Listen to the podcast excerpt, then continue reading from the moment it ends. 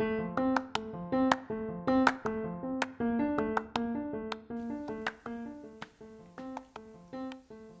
giorno una persona mi ha detto, tra noi normali e loro è solo un problema di quantità, non di qualità. Loro erano i pazienti di un centro diurno con disagio psichico, quelli che fuori dalle mura istituzionali camminano per strada come noi, accanto a noi, e che senza etichette non riconosciamo come diversi. Perché la malattia mentale è questa, un fattore comune. E se di salute mentale in Italia non se ne parla abbastanza, allora serve farle spazio attraverso tutte le voci possibili. Io sono Lavinia e questo è Quelli Normali, il podcast.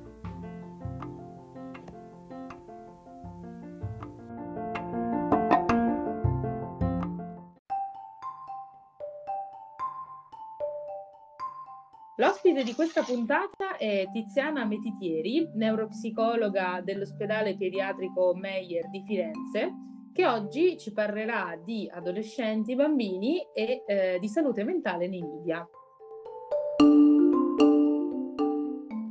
Buon pomeriggio Lavinia, buon pomeriggio a chi ci ascolta. Eh, mi fa molto piacere eh, insomma, che mi abbia chiamato per questa chiacchierata sulla salute mentale in un momento abbastanza critico, in quel momento critico che stiamo vivendo, non solo perché è messa a dura prova la salute mentale di tutti, non solo di chi aveva già delle condizioni pregresse, ma anche perché se ne sta parlando piuttosto male. E questo poi può avere una ricaduta a sua volta sul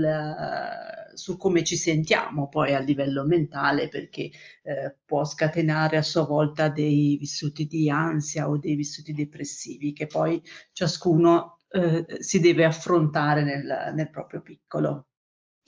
Esatto. E ehm, parlando proprio, affrontando la parte dal, dal, principio, visto che tu comunque sei, eh, lavori in un reparto pediatrico, quindi parti proprio dalla fase più, più giovane, da bambini, adolescenti, eh, tu eh, lavori sulla salute mentale, quindi ti accorgi di come anche questa sia eh, fondamentale e comunque influisca sulla vita fin da quando si è piccoli, nonostante questa cosa eh, sembri sfuggire in realtà dal senso comune, cioè che eh, si guarda sempre al mondo dei bambini, degli adolescenti, dei giovani come un mondo divertente, un mondo comunque dove non ci sono problemi, perché si tende a pensare che magari un ragazzo, un giovane abbia meno problemi rispetto poi ad un adulto e su quindi come sono importanti i problemi di salute mentale in questa fase tanto quanto in quella degli adulti e su come i media non coprono o coprono, diciamo, questo problema che in realtà sembra quasi essere un tabù.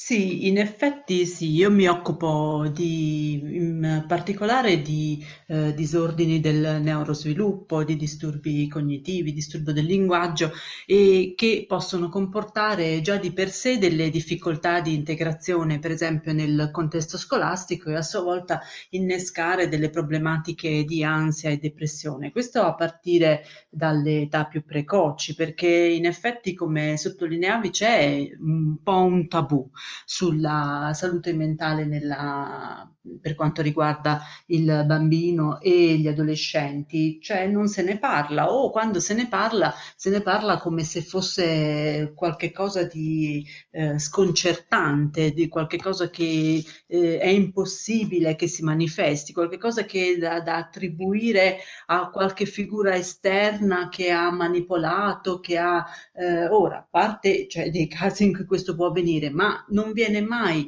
eh, descritto in una maniera eh, che, con, che, che, abbia toni non se, sensazionalistici il fatto che anche i, i, bambini, fin dall'età più precoci e poi gli adolescenti, possono avere problematiche eh, di natura psichiatrica e neuropsichiatrica. Non solo, è, è addirittura sono, eh, l'esordio dei disturbi mentali avviene per i tre quarti proprio eh, nell'età fino ai 24 anni. Quindi eh, proprio in questi ultimi anni ci si sta spostando a eh, diagnosi più precoci, perché ovviamente più è precoce il momento in cui viene effettuata la diagnosi, più possono essere tempestivi gli interventi e più questo può dare un vantaggio alle persone nella, nell'età adulta perché possono avere il migliore livello di vita possibile. E quindi partendo da questo aspetto che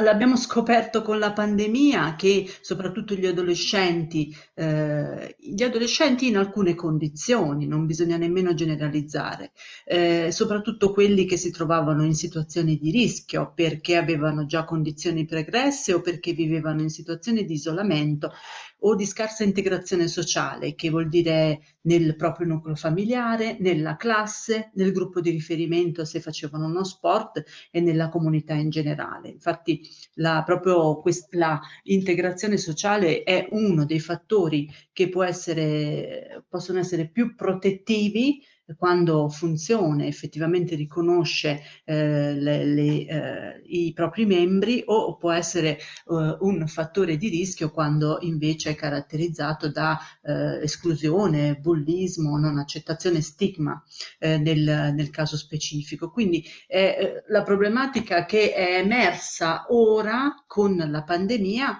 ma era presente anche negli anni precedenti in modo più o meno sommerso e rilevata solo di tanto in tanto da qualche notizia eh, allarmistica buttata lì, qualcuna all'anno, invece la frequenza di queste notizie con questo tono diciamo che è aumentata in questi ultimi mesi, soprattutto del 2021. Quindi in primo luogo è eh, bambini e adolescenti possono eh, sperimentare delle malattie eh, psichiatriche o condizioni neuropsichiatriche. E di fatti l'esordio di queste condizioni avviene per la maggior parte eh, in un'epoca di maturazione eh, quella più, di più forte maturazione anche dal punto di vista ormonale eh, del sistema nervoso centrale. E quindi riconoscere che questo possa avvenire eh, permette anche di eh, attuare eh, una serie di percorsi più tempestivi. Ecco. Esatto, anche perché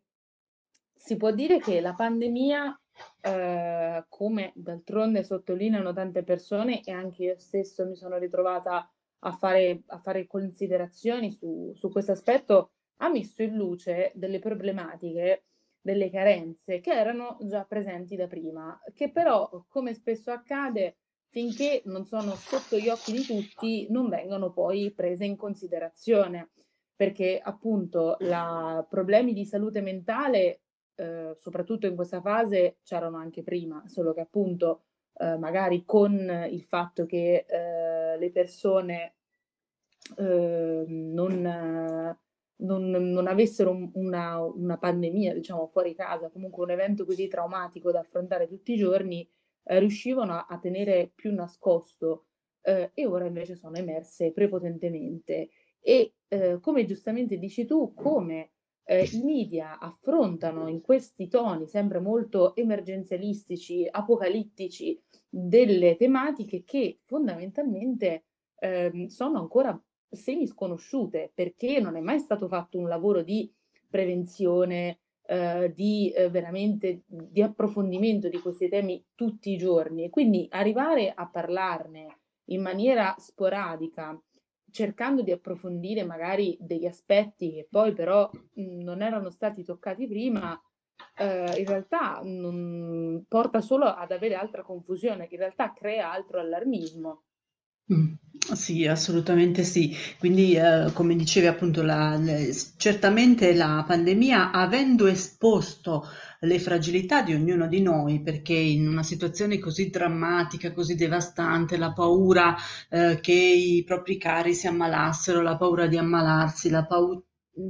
la, la, paura vissuta ogni giorno per un lungo periodo, per un periodo lunghissimo, ha messo alla prova le risorse di ognuno di noi. Chi aveva già delle fragilità e vulnerabilità eh, non ha visto altro che aggravare eh, questa condizione e in molti casi c'è stata una maggiore richiesta d'aiuto, eh, questo sì rispetto agli anni precedenti. No, ehm, ancora magari eh, questa, a questo bisogna che ci sia una maggiore sensibilizzazione. Quindi da un certo punto di vista c'è stato anche il, il fatto che eh, tutti vivessimo in una condizione di disagio, la maggior parte almeno, eh, ha ehm, fatto in modo da ritenere legittimo il poterne parlare, mentre fino a febbraio del 2020 eh, si, si, provava vergogna nel dire che si, si, aveva paura, si stava male, si provavano delle preoccupazioni forti e ricorrenti, dopo è stato più lecito perché si veniva capiti dagli altri che vivevano nella stessa situazione. Quindi da un certo punto di vista siamo in un momento che può rappresentare una buona sensibilizzazione a tutte le problematiche, a tutti i vari gradi eh, di, eh, dalla salute mentale che vanno dalla salute, dal benessere alla eh, malattia mentale. L'importante è non farsi sfuggire questa eh, possibilità di sensibilizzazione attraverso appunto una comunicazione che non va ad analizzare quali sono le risorse, qua, co, come si manifestano effettivamente le malattie. Questo noi dobbiamo conoscere per capire come poter riconoscere nel, riconoscerle nell'altro, in noi stessi e come poter essere di aiuto anche agli altri, capire a quali centri occorre rivolgersi, sono pochi, ecco, questo è un problema dal punto di vista eh, soprattutto di servizi territoriali, ma far emergere questo problema in una maniera eh, pacata, una, con dati, con dati sostanziati, con i, eh, le tendenze eh, che sono eh, espresse, eh, dimostrate dalla letteratura scientifica che partono dagli anni precedenti. quindi tutto questo lavoro che sia più eh, responsabile di veramente informare sulle caratteristiche eh, della, delle malattie mentali, su quando si manifestano, come si manifestano, quali sono i fattori di rischio, quali sono i fattori protettivi che bisogna mettere in atto, quali sono gli interventi che ci sono e quali sono gli interventi che mancano. Su tutto questo si dovrebbe eh, orientare l'informazione eh, veramente responsabile piuttosto che eh, limitarsi a uh, ad alcuni uh, articoli sporadici che tendono ad allarmare. L'aspetto dell'allarme nella nel, nella comunicazione sulla salute mentale è molto critico perché può avere un impatto ancora più eh, negativo rispetto al problema, eh, per esempio in questo caso della pandemia, perché può avere addirittura, eh, può aumentare la diffusione di, eh, di sintomi ansiosi e depressivi o in certi casi quando ad esempio vi è una comunicazione comunicazione del tutto scellerata, oserei dire, quindi irresponsabile sul suicidio, favorire o sulle condotte autolesive, favorirne l'emulazione, quindi diventare veramente poi un, un problema di salute pubblica. Esatto, e um, quando tu, tra l'altro, prima dicevi che il problema adesso uh, è diventato, il problema di salute mentale è diventato eh, di tutti è perché si è iniziato a condividere eh, quello che prima invece era qualcosa di più evidente per qualcuno. Quindi il fatto che ci siamo tutti per la prima volta ritrovati effettivamente eh, con i piedi nello stesso fango ha aiutato in qualche modo a dar voce a un problema che è da sempre presente in Italia, nel mondo e nella vita di tutti, che però era poco attenzionato. Ora, il tuo appunto è è correttissimo perché eh, ok, abbiamo attenzionato il problema, ma ancora una volta abbiamo un problema di narrazione, nel senso che eh, mancano, no? secondo me, un po' delle figure ehm,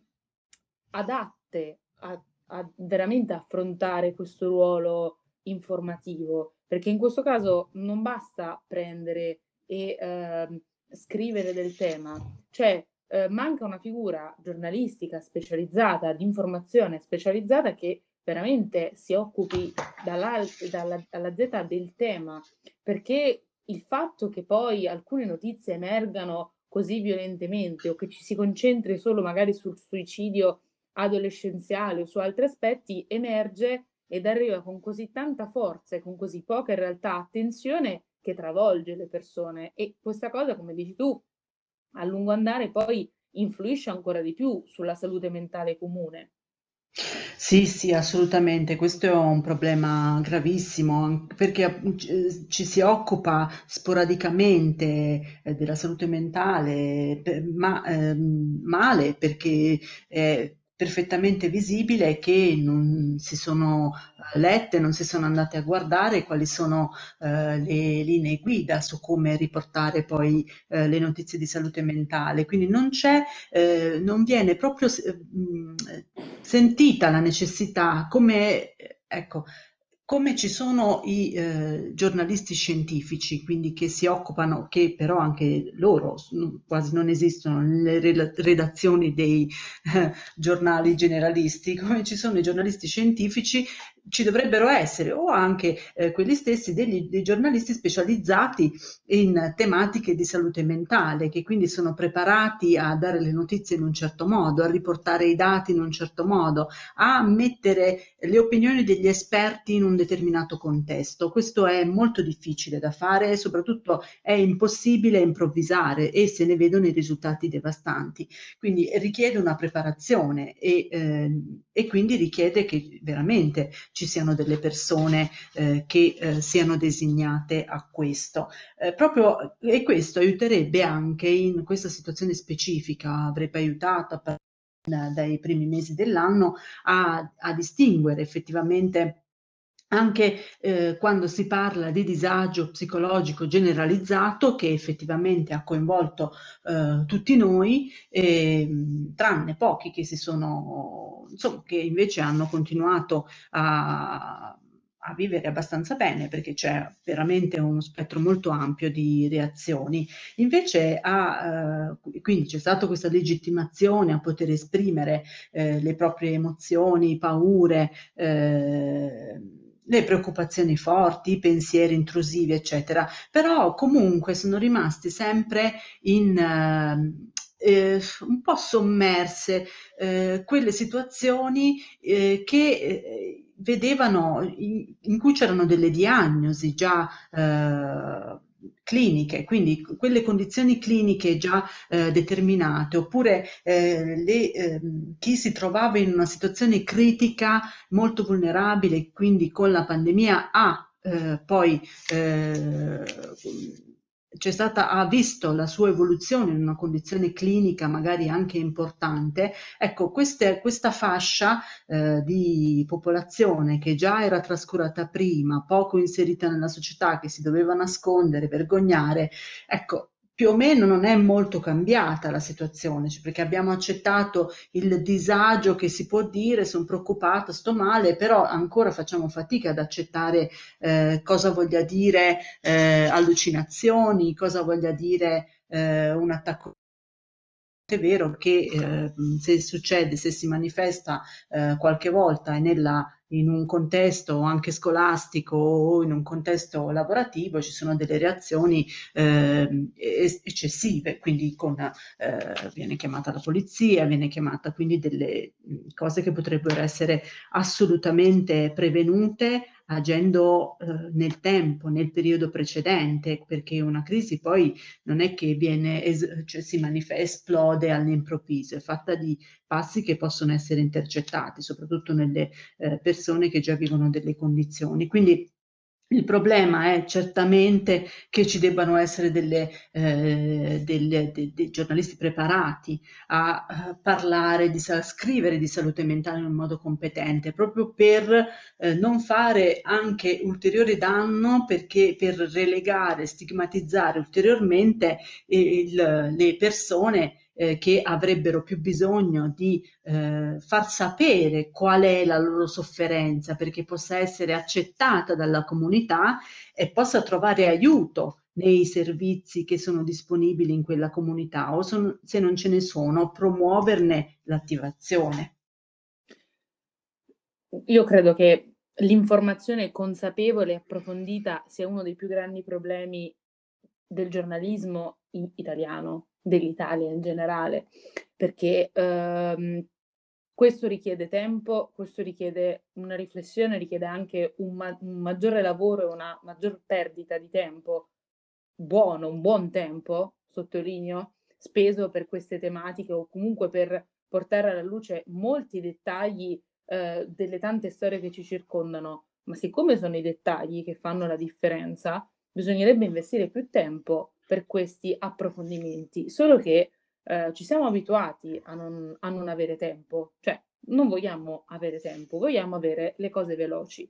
E cercando sempre di più le cose veloci, eh, a questo punto, eh, diciamo, l'accuratezza delle informazioni, l'approfondimento viene a mancare perché cozzano tra di loro. E eh, quindi sì, il fatto che eh, non si sappia oggi scrivere di salute mentale è un grosso problema perché ci siamo ritrovati ad avere tra le mani un problema che comunque non viene trattato sufficientemente, ma che quando viene trattato è un po' trattato in maniera grezza e sgrezzato. Comunque ci sono molte persone che poi in realtà sanno scrivere e eh, sono delicatissime nel farlo, solo che, come dici tu, manca una figura di riferimento che sia in grado veramente di continuare a tracciare un percorso eh, intorno a questa tematica che vada a riprendere tutte le sfumature e tutti i dettagli. E eh, consiglio a chi non l'avesse fatto, poi magari lo lascio ehm, alla fine della puntata nel link, appunto l'articolo che tu hai scritto per Valigia Blu, come parlare di salute mentale, che è una sorta di manuale su come leggere, su cosa scrivere, cosa non scrivere, eh, come scrivere, come non scrivere di salute mentale. Perché appunto eh, è in realtà un, deve essere un vademecum che deve essere messo, diciamo, secondo me, nella scrivania di qualsiasi persona decida di ehm, affrontare la tematica, i dati, eh, la storia, studiare la storia eh, di questa branca della medicina in Italia è fondamentale perché ti aiuta a capire quante contraddizioni oggi non siano state accettate e an- abbiano creato altri problemi che facciano sì che in realtà questo tema rimanga eh, sotto la superficie e che quindi sia attenzionato da lontano, perché come eh, diceva anche Jessica Masucci, eh, ehm, un'altra collega che è intervenuta in uno di questi episodi, la salute mentale è un problema politico, solo che poi ha dei riscontri effettivi sulle persone, sulla vita di tutti noi. Quindi a questo punto ehm, ti vorrei chiedere su come ehm, i problemi di salute mentale nella fase adolescenziale, di quando si è giovani, bambini, influiscano poi sul nostro futuro e su come affrontarli per far sì o come affrontarli per far sì che questi poi non diventano veramente delle problematiche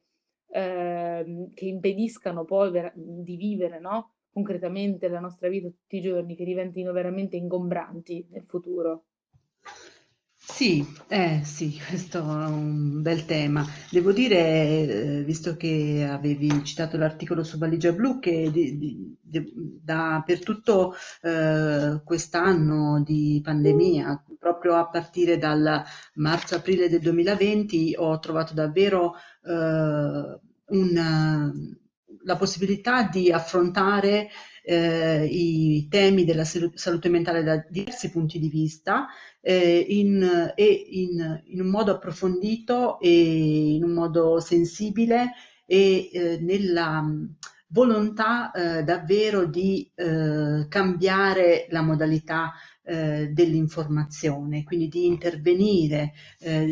su, su quel, tutto quel rumore che che poi il rumore in, in, realtà caratterizza soprattutto i primi mesi del 2021, perché eh, di salute mentale si è parlato poco eh, dal, a partire da marzo eh, fino alla fine del 2020 e invece poi c'è stata l'esplosione, però quindi c'è stata eh, la possibilità di riflettere molto e di discutere insieme eh, con eh, Valigia Blu di questi eh, aspetti, di questi problemi,